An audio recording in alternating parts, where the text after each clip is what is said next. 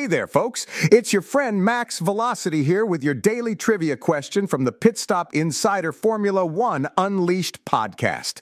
Today's burning question is Which Formula One driver holds the record for the most world championship titles? Think you know the answer? Send your response to D at metv.com. That's D at mitv.com. And I'll announce the winner by name. Good luck, and may the fastest mind win.